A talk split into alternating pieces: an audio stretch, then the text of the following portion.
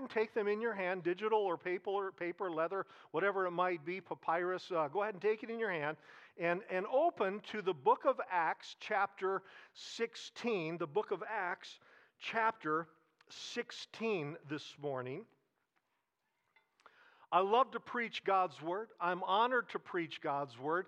And I'm very grateful that you are here to receive God's word as we go into it together. In Acts chapter 16, the man named Paul, who had once arrested followers of Jesus Christ, was now traveling from place to place, particularly around the Mediterranean.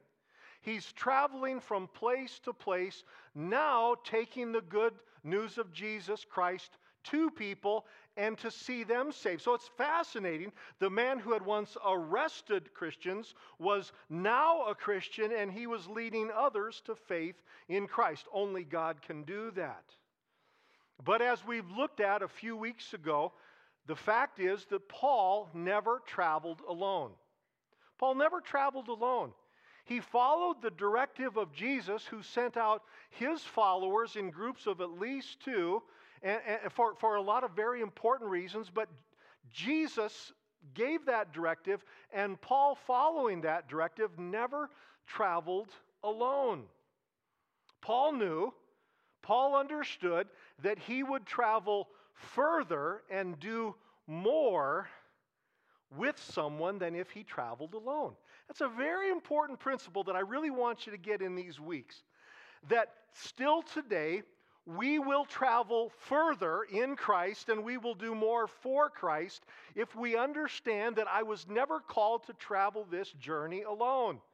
That I am a part of a body of believers, we call that a church.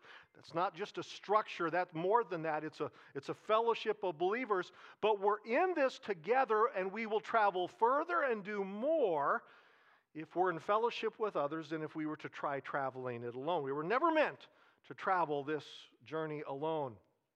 Well, on this particular trip, Paul, his, his traveling companions were two people. Their, their names were uh, Timothy and Silas.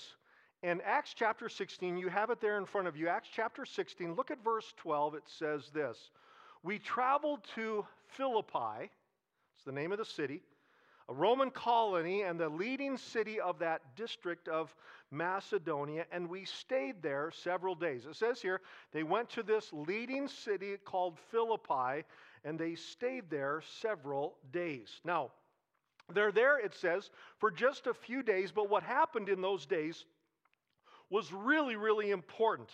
And look at verse, uh, in fact, verses 14 and 15.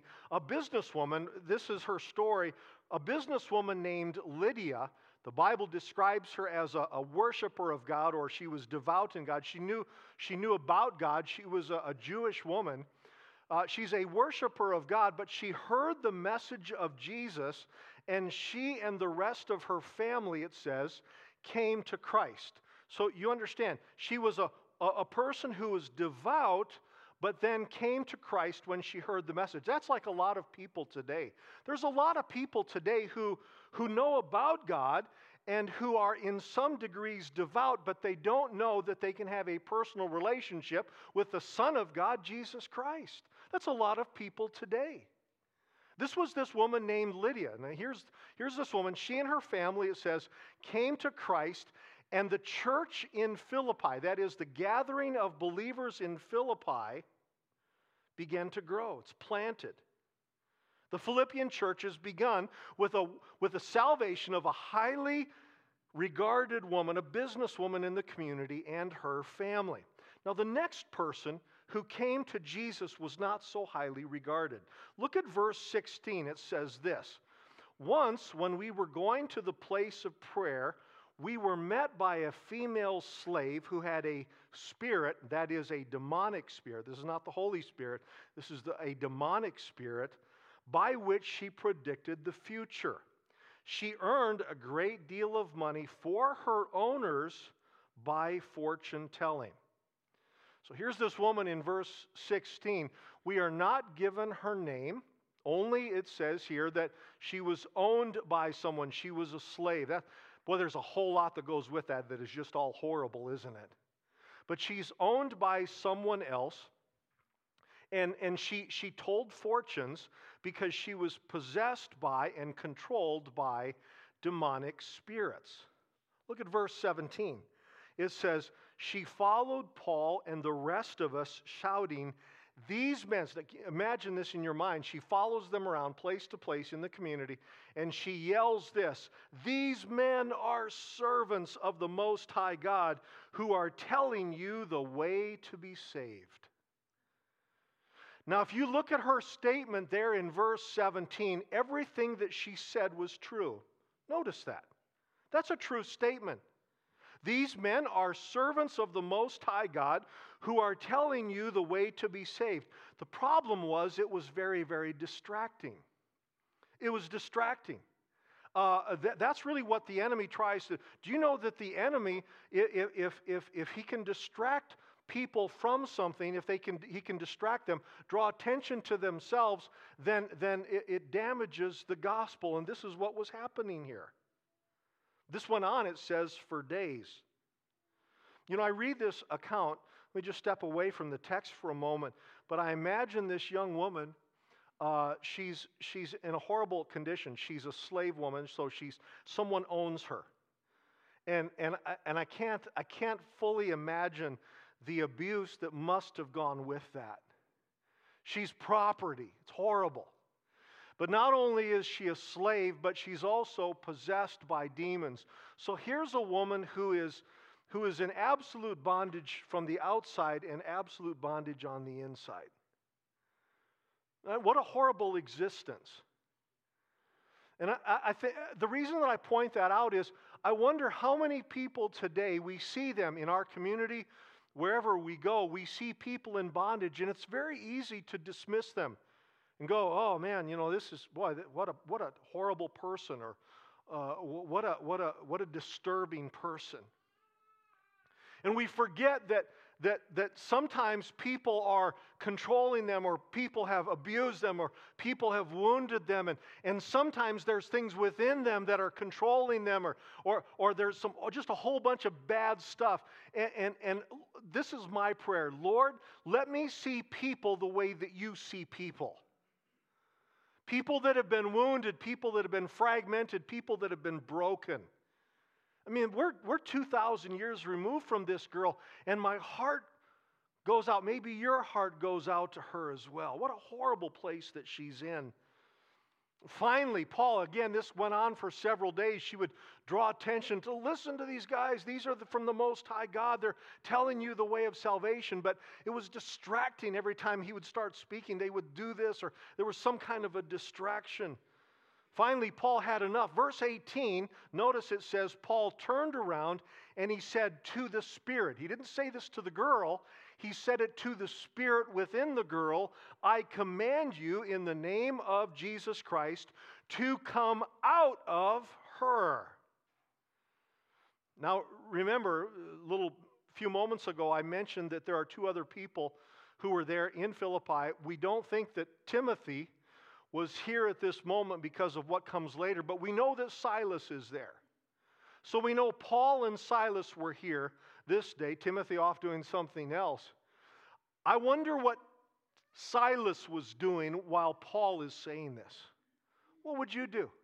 You're there, and all of a sudden, Paul turns around and, with the power of the Holy Spirit, commands the demon to come out. I wonder what Silas was doing. Here's what I think Silas was doing I think he was praying. Oh Lord, do a mighty work. Maybe he was praying, Oh Lord, I'm really glad Paul's saying this and not me. But he's praying. He's not just observing, he's praying, but he's there with him. It's one of the reasons why Paul put people with him, so that while he is being used of God, someone else is praying. And I think they're, they're, the opposite was true. I think sometimes Silas was ministering, and Paul would be standing back and praying. When Paul commanded the demon to leave the girl in Jesus' name, it says that the demon came out at that very moment. She was immediately set free. It wasn't a, a gradual thing, it wasn't over the course of some days or weeks, but it was an immediate thing. The demons came out of her and she was immediately set free. It does not say here that, that, that in that act of the demons coming out, that the presence of Jesus came in. But I believe this that, that this, this young woman who suddenly was free from demonic spirits and sees this man who'd been preaching Jesus and she knows it, I believe that in that moment now she accepts Jesus. Why wouldn't she? Why wouldn't she? Jesus just set her free. She's been set free in the name of Jesus, and when you've been set free in the name of Jesus, you're very quick to receive Jesus. She accepts Christ. So a second person was added to the church in Philippi. Actually, more than that, because it was Lydia and her family, and now a young slave girl is a part of that church, a part of that gathering of believers. She was someone who had known demonic power, but now knew the power of Jesus. What a wonderful person to have in a church. Think of that. Wouldn't it be great to have that in a, in a church? You know, uh, there, it's good when respected people in society, like Lydia, the businesswoman, it's great when they become a part of a church, but I, I had a friend. I had a friend once. He, he was talking about his heart was good, but he just he made the comment. He says, "Oh, we have we have so many millionaires in our church, and we have so many people of prominent positions, influential positions in the community." And that's great. Some of you are persons of influence, but isn't it great? Wouldn't it be, isn't it great to say, this whole section used to be demon possessed, glory to God, but now they're set free? You know what? I want, I want both in a church. I mean, I want people who, yeah, who may have been devout, but they were still lost. They came to Jesus. And, and, then I want a whole bunch of people that were just totally messed up and, and bound in all kinds of things, but set free by the power of Jesus Christ and they're part of a church. You know what? Here's the thing we're all lost without Him. So I don't know if you're in one camp or the other, and it really doesn't matter. I know this that Jesus saves all kinds of people. Now, because she was free from demonic spirits, she could no longer tell fortunes. When the demons left, the power left. When the demons left, the power left. Let me just throw this in. Have nothing to do with astrology. It is not innocent, it is demonic. Now, that may sting a little bit to some of you here or those listening. Some of you check the horoscope in the morning, in the newspaper, some other means. Don't have anything to do with it. It's not innocent, it's demonic. Well, I want somebody to tell my fortune. It's not innocent, it's demonic. And this tells us so because when the demons left, the power left. She could no longer do that. No more fortune telling. There was also no more revenue. And verse 19 says that the men who owned her the men who had profited from her were furious. They were furious. So this little girl was just delighted. The demons are gone. No longer that inner torment. But the people that owned her were furious. I assume some things in Scripture, and here's one of them. I assume that they initially had no problem with Paul and Silas and Timothy and other traveling companions perhaps preaching Jesus, I doubt that they had much problem with that.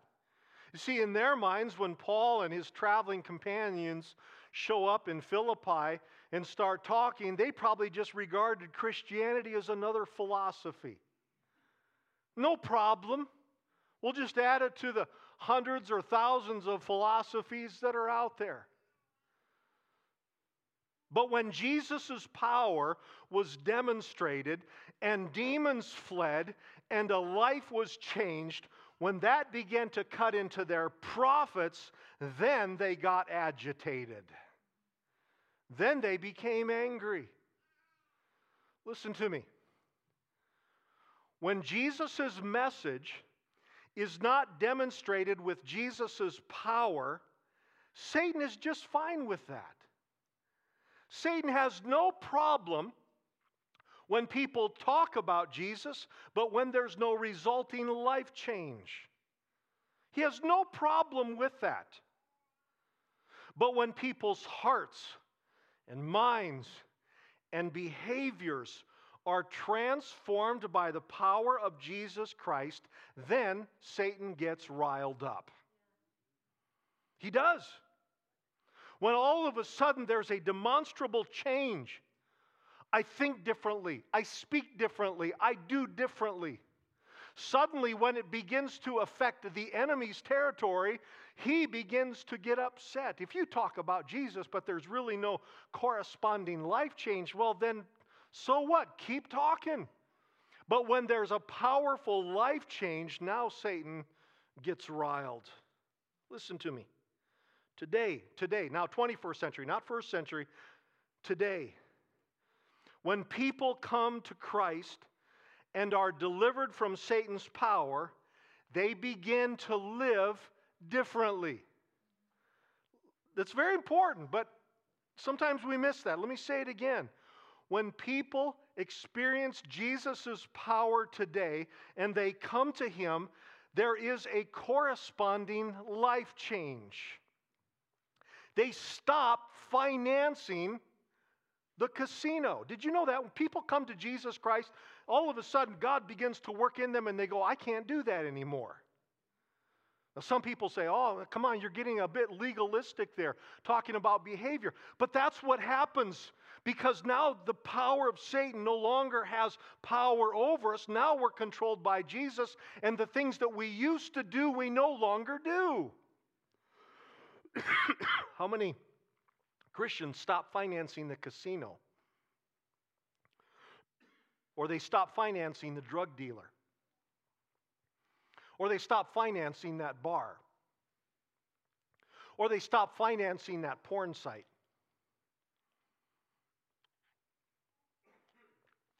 How many people who have been transformed by the gospel who've been transformed by the power of Jesus Christ suddenly begin to live differently. They begin to, to prioritize things differently, and they say, I'm not going to do that anymore. And all of a sudden, it begins to cut into the enemy's profits. It should. It should. If, if, if my life looks remarkably similar or identical to the way that it was before Christ, then I wonder if there's actually been a change, regardless of what we say. When lives are transformed through the power of the cross, the enemy of our souls will begin pushing back in shocking ways. Get ready for it. Now, don't let that bother. Don't let that say, well, then I'm not going to get close to Jesus because if I get close to Jesus, then the enemy's going to come. Well, listen, um, uh, you're still free and, and don't go back to that because that bondage is worse than anything, but just be ready. The enemy hates to lose territory and he wants to take territory back.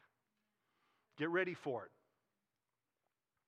The people who had once controlled the young woman, the Bible tells us that they rioted. Verse 19 says they seized forcibly took hold of Paul and Silas, dragged them before the authorities, made false accusations against them.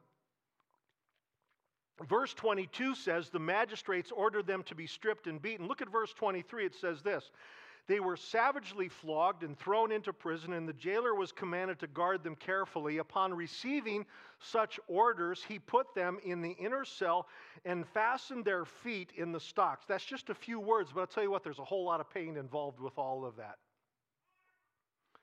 Here's Paul and Silas, traveling companions in God's great plan. They were in God's plan, they were in God's purpose, right? This, they did not step out of God's plan for a few moments and then were thrown into prison because of it. No, they're in God's plan, they're in His purposes, and now in His plan, they're in the depths of a prison. The Bible says their backs have been beaten and bloodied, their feet literally chained down. These people were in an uncertain and seemingly impossible place, but they were there together. These people in God's plan, were in a seemingly impossible place, their future very uncertain, but they were not there alone. They were there together. I'm so glad that they were there together. Hear me.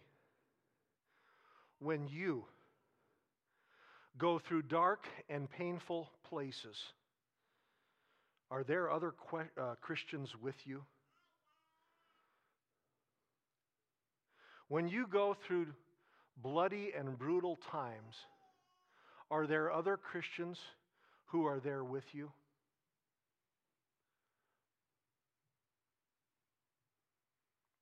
Is there someone when you are in the absolute worst times of your life and you don't understand why it's happening, but you still trust God? And the future is extremely uncertain. Is there someone you can call and say, Would you be with me? Would you stand with me?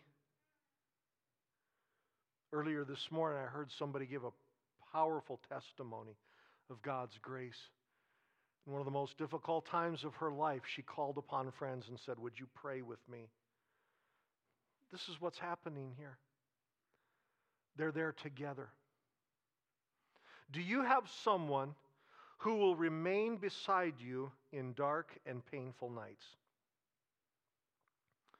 Some of you have begun watching and joining us via live stream, and we're very glad that you're a part. That being said, if you're in a different community and the only relationship you have with other believers is watching some people on this platform once a week, but you do not have a relationship with others, then I encourage you find a church there in your community. Go there and meet other believers who will be with you in the darkest of times. We're all going to face them. How many here have been very glad? Let me sit with a showing of hands. How many here have been very glad for other believers in the darkest of nights? Thank God that we have others. Paul did, Silas did. So they're in this seemingly impossible situation. But when God's people are in God's plan, impossible situations are opportunities for God to perform the miraculous. Again, when God's people are in God's plan, impossible situations are opportunities for God to perform the miraculous. Do you know that you cannot have a, a, a miracle without a really big problem or even an impossible situation? say, well, this is impossible. Well, glory to God. Get ready. There, Jesus works miracles in impossible situations. See, these guys have been, they're, they're strangers in a, in a strange town. They're nobodies. The, the, the local people, the people who own things and own people, the movers and the shakers, they're, they're accusing them of trumped up charges, and, and it's bad for them. They, they, they could die. But that's when God works a miracle. Verse 25 says this About midnight, Paul and Silas were praying and singing hymns to God, and the other prisoners were listening to them. It's such an important verse. I want you to read it again. Mark it in your Bibles. About midnight, Paul and Silas were praying and singing hymns to God, and the other prisoners were listening to them. There are two things that they're doing. They're praying out loud. So, how do you know they're praying out loud? Because others were listening to them, and because they knew they were praying because of what they were saying. Um, and they were singing praises. Uh, I wonder what they prayed. I wonder what they prayed. I don't know, doesn't record it. But here's what I'd like to think they prayed. And I think I'm not too far off. Oh God, we don't understand why. We don't understand when, but we trust who? We, we, we trust you. God, we didn't see any of this coming, but I believe that you still have a purpose for us, and we're going to trust you. They prayed that in the middle of the night, and others heard them. I wonder what they sang. Right? Did you ever wonder these things? It says they prayed, others heard them, and they sang. I wonder what they sang. Maybe something like, Praise God from whom all blessings flow. Praise him, all creatures here below. Praise him above ye heavenly hosts. Praise Father, Son, and Holy Ghost. Paul sang bass and Silas tenor. It was beautiful. And Silas said, Paul, sing it again.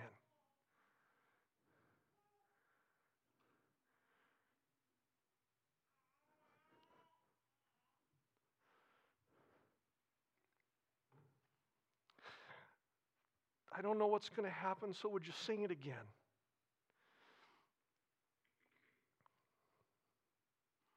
Praise God from whom all blessings flow.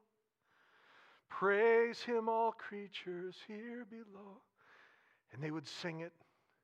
And I think, again, I don't know. I want to see it replayed when I get to heaven. But I can't help but wonder if every time they sang it, it just got a little bit stronger and bolder. Praise him above ye heavenly hosts. Praise Father, Son, and Holy Ghost.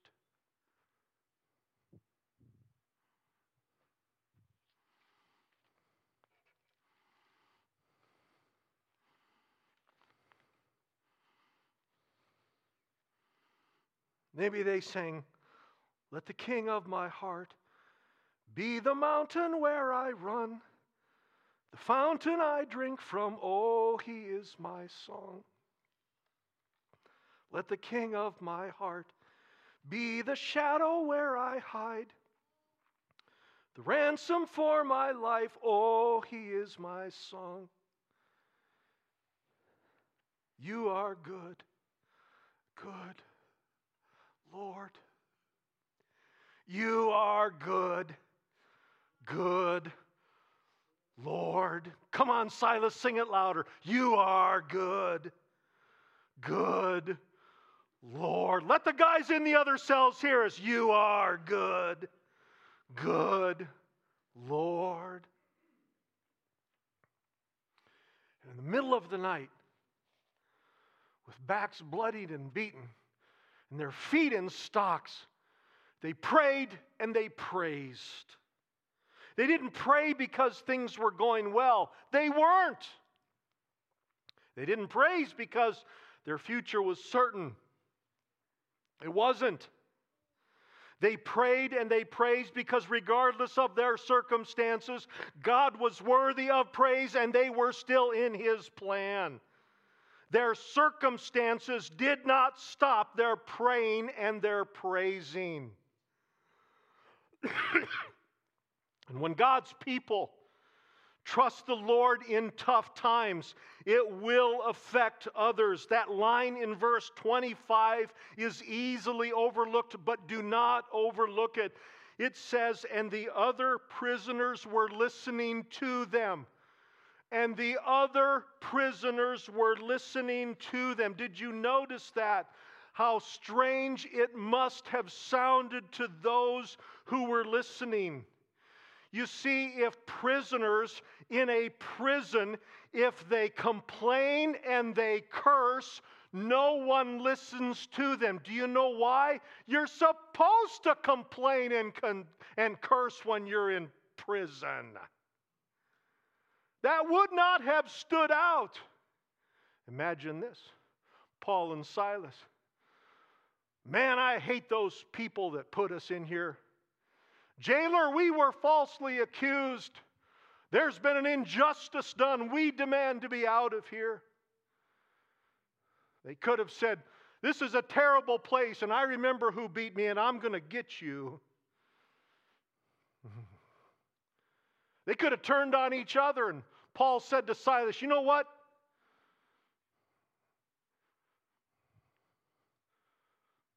You stink. You can need deodorant. Silas could have said to Paul, Yeah, well, if you wouldn't have shot your mouth off, I'd be, I'd be over at, at Nico's eating falafel right now. See, here's my point when you're in prison and you've been beaten and you've been bloodied and your feet are tied down and you're restricted, you're supposed to complain. But I tell you what, if that's all you do, nobody will listen to you, who other people who are in the same prison. But when God's people trust Him in hard times, other people notice. Hear me on that. When God's people trust Him in hard times, other people notice. Imagine the other prisoners all of a sudden hear people start praying and saying, Oh God, you're greater than this. You're bigger than this. I don't know how and I don't know when, but I know that you're going to be the one to set us free. Hallelujah. And they prayed it, and others heard them. And then when they started singing praises to God, other people heard it. It was so strange. That's why it's recorded. And other people were listening. When God's people trust Him in hard times, other people notice. Now, let me ask you this. I need a showing of hands. Please, I need a showing of hands. How many here believe that this is more than just a story, but it's a lesson for today? How many believe that? Good, okay.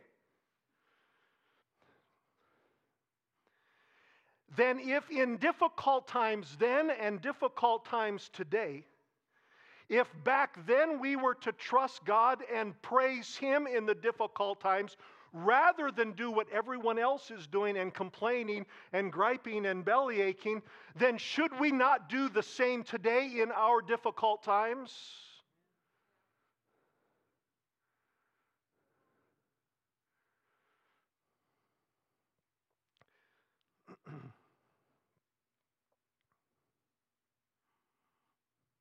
My concern is that people who say, I trust in Jesus, but the only thing they do is complain and grumble about the situations around them rather than pointing people to Jesus and say, Glory to God, I don't know why it's happening. I don't know when it's going to stop, but I'm going to put my trust in Him and I'm going to praise Him in the dead of night rather than complain like everyone else.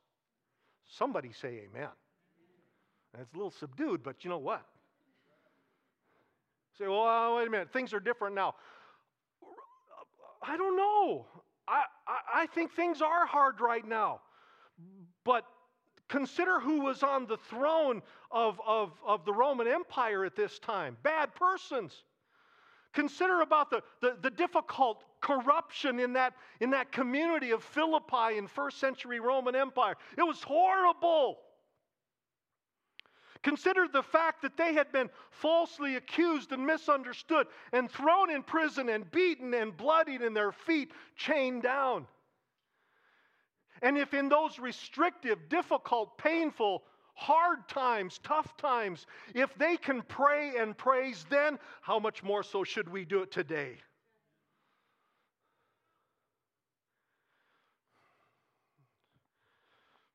Pastor, this is, I did not come to do this. I did not brave the cold weather to come and hear this. Well, let me tell you something. This world will not be changed by your complaining. This world will not be changed by your grumbling.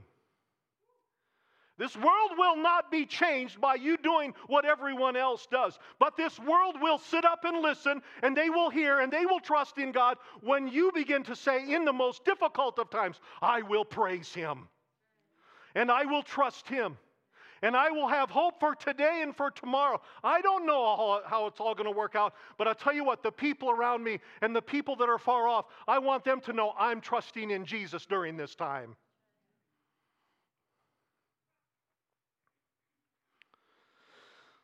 There's an early church historian named Eusebius, fourth century. If you know anything about history, you know the fourth century, end of the end of the 200s, beginning of the 300s. The fourth century was a bad time.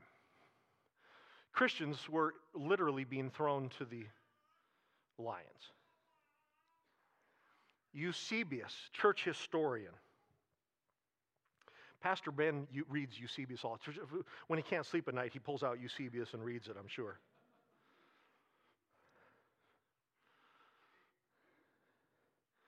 Eusebius wrote this. It's on the screen. The deeds, that is the actions, the deeds of the Christians were on everyone's lips. And they, that is the people around them, and they glorified the God of the Christians. What does it mean?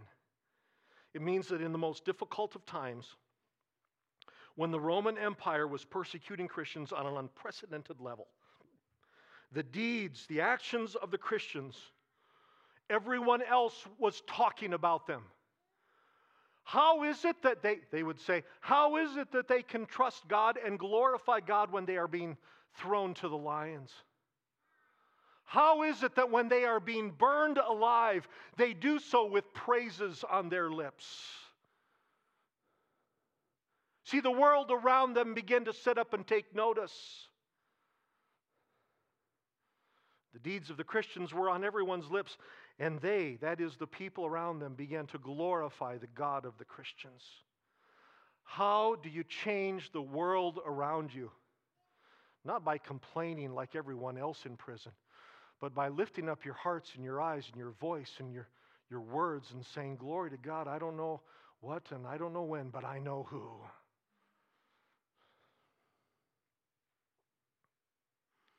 In dark and difficult times and places, may the people around you see you and hear you trusting in the Lord.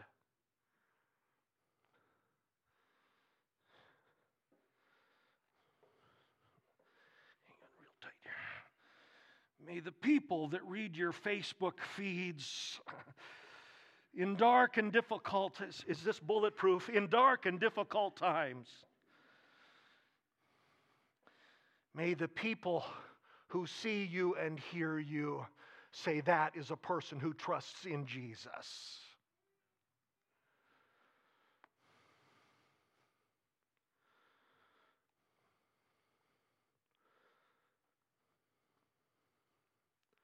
Our farewell service will be in one and a half weeks from now. Verse 26 then says this Suddenly, there was such a violent earthquake that the foundations of the prisons were shaken. All at once, all the prison doors flew open and everyone's chains came loose. Here's another assumption. I don't believe it would have happened if they would have simply bellyached and complained like all of the other prisoners but because they did what God had called them to do, and because they did not give up hope, and because they did not give up faith in the dark and difficult times, the place was literally shaken. There was such a violent earthquake, a focused, God directed earthquake, that the foundations of the prisons were shaken. And have you ever noticed this? It wasn't just Paul and Silas's door that opened, but all the doors flew open. It wasn't just Paul and Silas's chains that were broken, everyone's chains came loose, it says. Why? Because when Jesus brings freedom to one, he makes freedom possible for others. You are in a dark and difficult place right now, and God has a purpose. Some of you are going through the trial of a lifetime. Some of you are facing a diagnosis that is dire. Some of you have had some challenge in the last month, two months, six months that is beyond anything you've ever faced. But I'm telling you that if you are a, a follower of Jesus Christ, you are in that difficult place for a purpose. And when you trust God in that dark and difficult places, when you do not give in to despair, when you do not give in to anger, when you do not give in to rage, when you do not give in to doubt, but when you trust Jesus, then not only you will be changed, but the people around you. Their chains will be broken, their walls will come down when you praise Him and when you pray in the middle of the darkest of nights. And that's for every one of us. You see, I do believe that what happened in the first century is supposed to happen in the 21st century. I believe what God did then, God does now. I believe the God, the plan that He had then for His people is the plan that He has now for His people. Newsflash life is hard. Sometimes it's harder than others. Life is painful. Sometimes it's more painful than others. Some wonderful day, there will be no more pain, no more frustration, no more difficulty. But until that day, that's something we're going to have to live with. But in the middle of this prison, this challenging thing that we call life, I am going to praise Him and I'm going to trust Him and I'm going to let the people around me hear it. How about you? I'd like you to stand with me, please.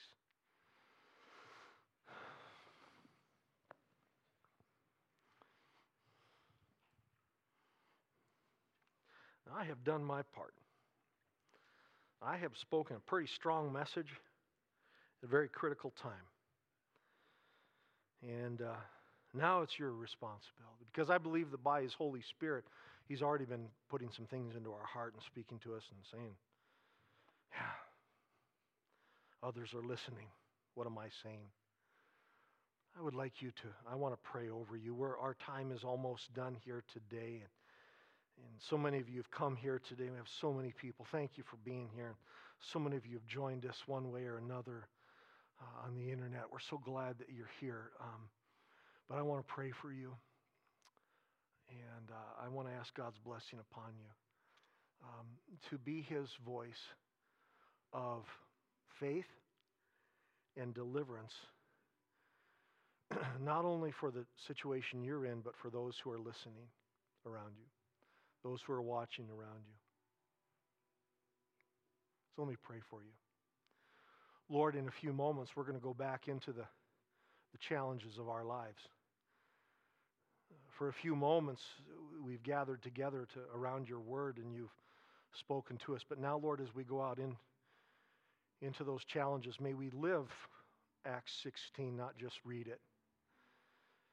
May we in our challenges be known as people who pray, people who praise, people who trust, people who look up rather than just look around at the circumstances around them.